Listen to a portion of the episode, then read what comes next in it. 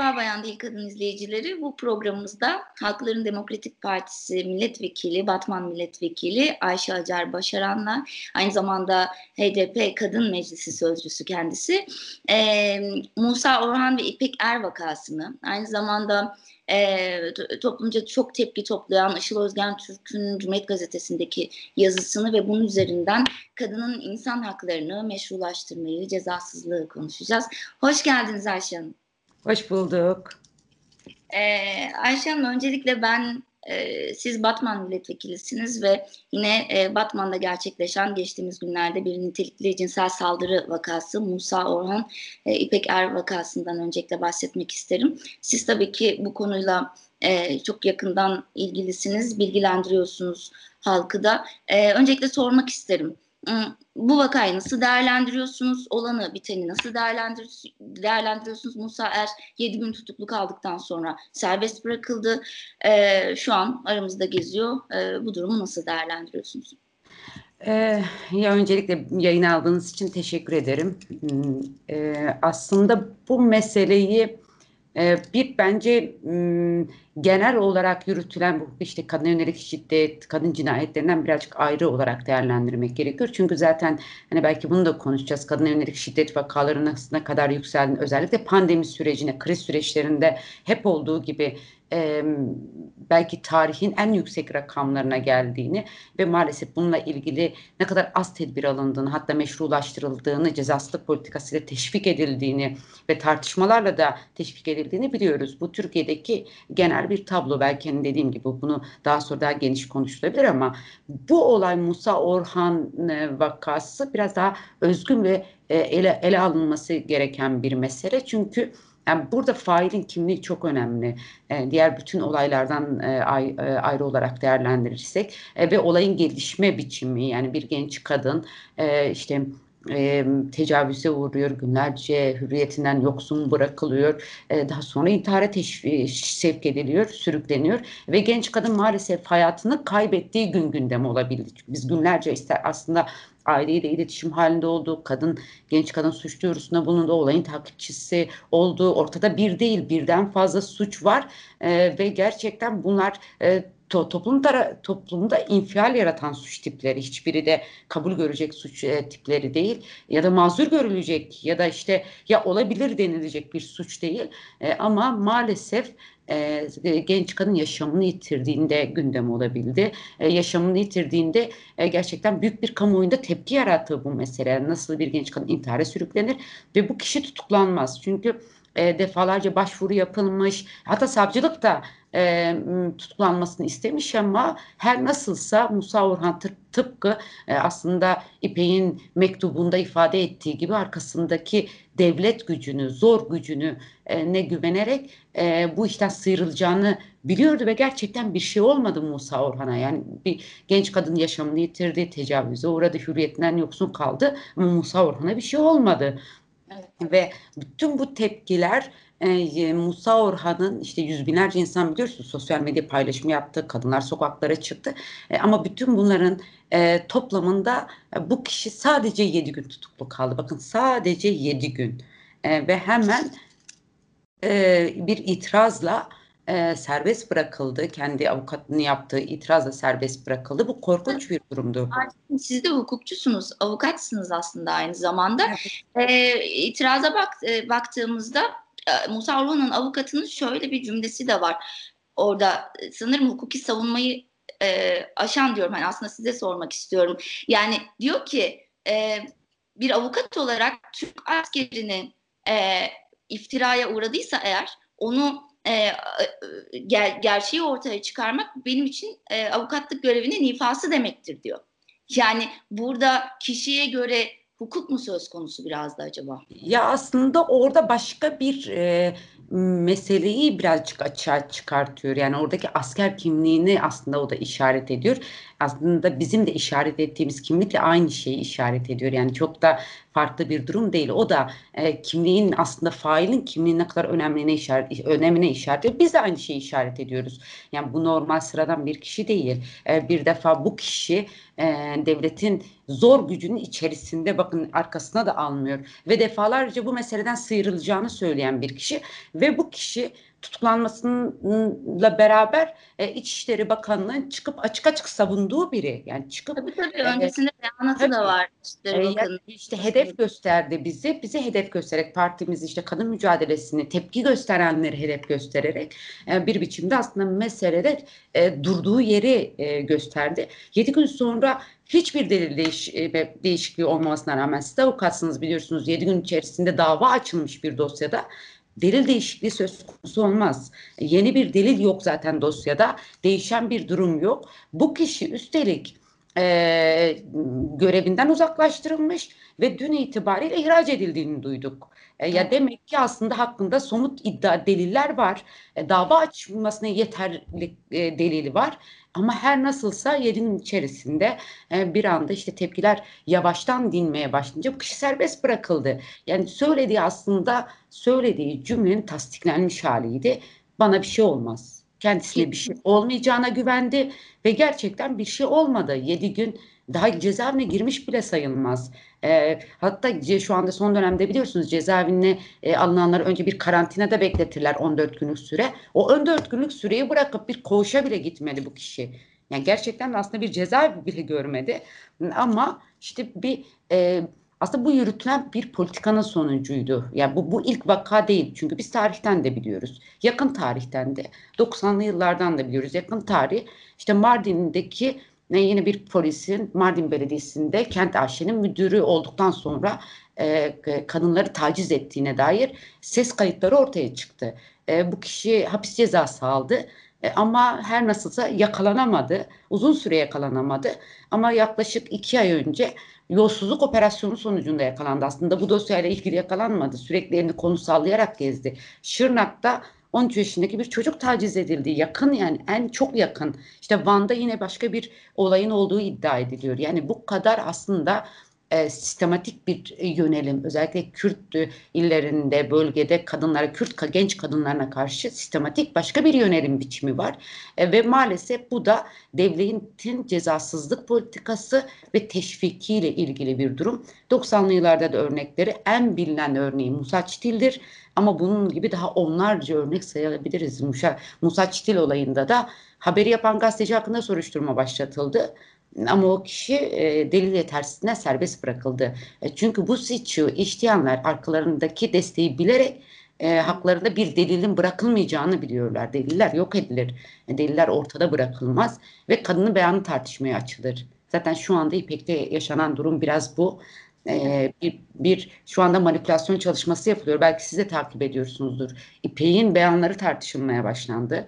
İşte rızası var gibi ifade edilmeye başlandı.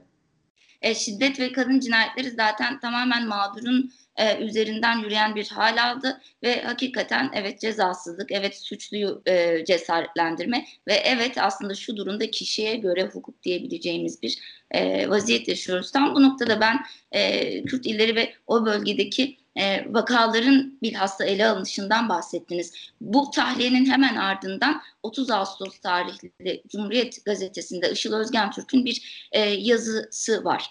Ve yazısında e, bir ifade, bir kısım ifade özellikle tepki topladı. Ben orayı özellikle okumak istiyorum. E, çünkü tekrar duymaya ihtiyaç e, oluyor yorumlarken. Şöyle diyor yazıda o bölgeyi bilen bir öğretmen arkadaşı üzerinden aktarımda bulunuyor. Diyor ki şöyle e, buralarda kız çocuklarına hiç değer verilmez. Babalar kız çocuklarını çocuktan saymaz. Onlar okutulmazlar. Mal gibi satılırlar. Mirastan onlara hiçbir pay düşmez herhangi bir beceri edinmeleri, yaşamlarını kendi ayakları üstünde sürdürmeleri için hiçbir yardım almazlar. Bu durumdaki genç kızların iki seçeneği vardır. Ya dağa çıkmak ya da kentlerinde görev yapan asker, bürokrat biriyle evlenerek kurtulmak. Bu nedenle pek çok genç kız umutsuzca kendini kandırır, evlilik hayalleri kurar ve ansızın bürokrat asker bir başka bölgeye tayin olur gider. Ee, çoğu bekaretini kaybetmiş genç kızlar için intihar bir kurtuluş olur. Şimdi bu ifadeleri aslında hepimiz e, tepki gösterdi. Çoğunlukla büyük bir tepki e, aldı. E, bu konuda değerlendirmenizi öncelikle almak istiyorum. Ya biz de aslında ben hani bu meselede e, bir kısa da cevap vermiştim. Bir Batman milletvekili olarak vermiştim. E, bence birincisi e, gerçekten çok uzaktan bir bakış. Yani çok e, meselenin içerisinden, yakınından bilerek e, bir yazılan bir yazı değil. Çok uzaktan, e, çok batıdan doğru bir aslında söz. Ben bunu da ifade etmiştim e, zaten verdiğim e, cevapta. E, ve e, aslında çok erkek egemen bir bakış açısı. Yani çünkü burada e, işte bir toplumu, bir kimliği ve bence mağduru suçlayan bir e, bakış açısı var. Bu çok gerçekten çok tehlikeli. E, çünkü meseleyi esastan koparan e, bir yaklaşım. E, biz bu Musa Orhan vakasında e, esas tartışılması gereken mevzunun bu olmadığını ifade ediyoruz. Çünkü e, bir e, bir bölgede e, tecavüz bir başka savaşın bir yöntemi olarak kullanıldığını ifade ediyoruz. Bunu görüyor, biliyoruz. E, bu kişilerin üniformalı olmasının işte bu tecavüzleri, tacizleri ya da başka biçimde işte işkenceyi e, meşru e, bir yöntem gibi kullanılma e, çalışması olduğunu söylüyoruz. Bunların cezasızlık politikasıyla e, aslında ve örgütlendirildiğini, devletin aslında bunu desteklediğini ya da şu anda mevcut iktidarın e, aslında desteklediğini ifade ediyoruz. Bence e, biraz buradan bakmak lazım. Aksi takdirde e, sürekli işte bir toplumu, bir kimliği ya da kadını mağduru, maktulü suçlayarak süreci yönetme yönetmeye çalışmanın çok tehlikeli olduğunu düşünüyorum. Biraz burada da mesele böyle. Yani esas sorgulanması gereken şeyi sorgulamayıp en yapılmaması, en tutulmaması gereken yerden tutmak aslında en büyük yanlışlık. Bunu ifade etmeye çalıştık. Mesela şunu sormak lazım. Neden failler üniformalı olunca tecavüzde de bu böyle, işkence vakalarında da bu böyle, e işte katliamlarda da bu böyle, yani öldürme vakalarında da neden failler üniformalı olunca korunuyorlar?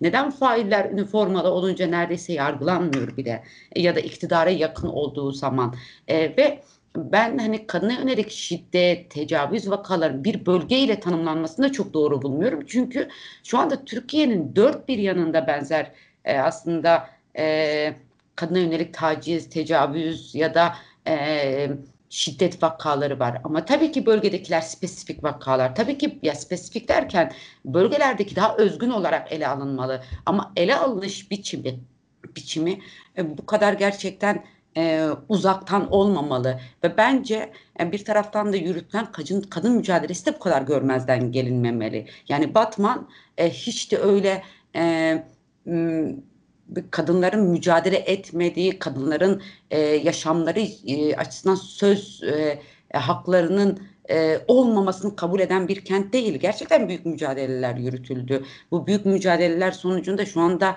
e, tabii ki yüzde yüz bir dönüşüm sağlandığını hiç kimse ifade edemez. Dünyanın hiçbir yerinde zaten yüzde yüz e, cinsiyet eşitsizliği ortadan kaldırılmış değil, ayrımcılık ortadan kaldırılmış değil, kadın yönelik şiddet ortadan kaldırılmış değil. Kadın açısından, kadınların hakları açısından yüzde yüz burası e, çok iyi bir e, ülke diyebileceğimiz hiçbir ülke yok. E, bu Türkiye açısından da hiçbir il yok. Ama verilen kadın mücadelesi sonucunda gerçekten büyük bir dönüşümün de yaşandığı bir kent. Yani referans gösterilen 90'lı yılların aslında nedenleri de araştırıldı. Ya 90'lı yıllar Batman açısından çok öncesinde travmatik vakaların yaşandığı, savaşın en yakıcı biçimde etkisini yaşandığı bir durumdu. Ve bunun aslında sosyolojik, tarihsel, e, e, psikolojik arka planları da araştırıldı. Hani nedir bu diye. Bence biraz bunlara da bakmak lazım. Yani referansı direkt e, işte ta 90'lı yıllardaki kadın intiharlar ama bugünün koşullarıyla değerlendirmek de bence çok doğru değil. Ve dediğim gibi Batman'da büyük de bir kadın mücadelesi var. Yıllardır eş başkanlık sistemiyle yönetiliyor Batman Belediyesi. E, işte yıllardır e, neredeyse e, yani özellikle işte BDP döneminde ve HDP'de daha önce de işte bağımsız adaylarda da böyleydi. E, kadın temsiliyetinin, kadın ve milletvekili temsiliyetinin mutlaka sağlandığı illerden bir tanesi. Yine bunun yanında bütün bizim açımızdan en azından ilçe örgütlerinde eşit temsiliyeti savunduğumuz ve bunun çalışmasını yürüttüğümüz bir kent. İşte belediyelerimize bağlı kadın merkezlerinin olduğu, kadın atölyelerinin olduğu, gerçekten yaşamın her alanında kadının kendini ifade edebileceği sistemi koruma e, iddiası ve mücadelesi olan bir kent. E, tabii bölgenin tüm aslında Türkiye açısından hepsinde bizim e, iddiamız e, aynı şekilde. E, ama e, bir de kayyumun yarattığı tahribatları da görmek lazım. Yani bu bu bütün bu gerçekliği görmeden e, işte kayyumlar geldi, belediyedeki gerçekten kadınların ulaşabilecekleri mekanizmaları ortadan kaldırdı. Kadınların gidip destek alabilecekleri e, alanları ortadan kaldırdı. Kendisi de destek olmadı. Belki kadın merkezimiz açık olsa gerçekten İpek oraya ulaşabilse, oradan hukuki destek alabilse, oradan e, manevi kadınların yanında olduğunu, dayanışmayı hissedebilse belki İpek yaşıyor olurdu. İpek'in intiharı sesini ulaştıramamaktı. Adaleti bulamamaktı. E, ben hani bu bütün e, veriler ışığında aslında bir değerlendirilme yapılması gerektiğini ve gelip gerçekten buradaki mücadele eden kadınlardan dinlenilmesi gerektiğini düşünüyorum. Aslında e, çok da güzel anlattınız fakat şöyle de aslında e, bu yazıya, bu ifadelere tepki veren kişilere de eleştiriler geldi. Doğrusu ben de bu konuyla ilgili bir yazı yazmıştım. Bizzat da aldım. Şöyle bir eleştiri var. Siz o bölgeyi bilmiyorsunuz e, bir nevi savunuda bulunuyorsunuz. Ama aslında evet Işıl Hanım'ın dediği gibi o bölgede e, böyledir e, dediği ifadelerin doğru, olduğu yönünde beyanatlarda bulunuyorlar. Ve e, sanki böyle bir şey yokmuş or, orada hayat gülük gülistanlıkmış gibi ifadelerde bulunuyorsunuz. Ne, neden eleştiriyorsunuz gibi tepkiler de geldi. E, Işıl Hanım özür diledi ve kendi Facebook sayfasından ve özrüne baktığınızda evet benim gördüğüm, şahit olduğum her şey yalanmış. Orada hayat gayet yolunda gibi bir nevi sitemkar özür diledi. Ee, aslında biz burada e, o ifadelerin bir nevi ayrıştırıcı özelliğinden, bir nevi o bölgedeki kadınların e, kadın olarak ikinciliği yetmiyormuş gibi bir de kimlik bakımından da e, daha da mağdur hale getirilmesi, suçlu belki e, hale getirilmesi e, yönünden meşrulaştırılmasını söylerken e, aslında sanki her şey yolundaymış gibi algıladılar. Bu konuda neler söylemek istersiniz ve özür hakkında? Ya ben e, şunu sormak isterim. Türkiye'nin neresinde her şey e, mükemmel ya da neresi güllük gülistanlık? Yani böyle bir iddiası olan var mı? Herhangi bir il için.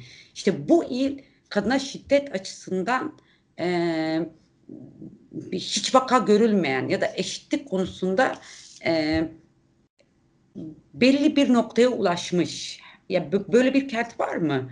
Yani evet. bir, gerçekten kadınların kendini gerçek anlamda özgür hissettiği bir kent var mı Türkiye'de? Yok. Hatta dünyanın neredeyse hiçbir yerinde yok. En demokratik ülkelerden söz ediyorum. Kadın mücadelesinin en yüksek olduğu yerlerde bile e, henüz maalesef e, kadın erkek eşitliği konusunda büyük kat etmemiz gereken yollar var. Ya bu tartışmasız bir şey. Ama biz tam da sizin az önce söylediğiniz yerden söylüyorum. Yani bu kadar ayrımcı bir dille, toptancı bir yaklaşımla meseleye yaklaşmasını eleştiriyoruz. Spesifik e, olaylar e, üzerinden işte bir kenti, bir kimliği e, suçlayıcı bir e, tavır ya da söylemin problemli olduğunu düşünüyoruz. Yoksa vardır. Mutlaka e, hani spesifik e, örnekler üzerinden eğer değerlendirirse vardır. Ama her yerde vardır. Yani bu sadece Batman için değil.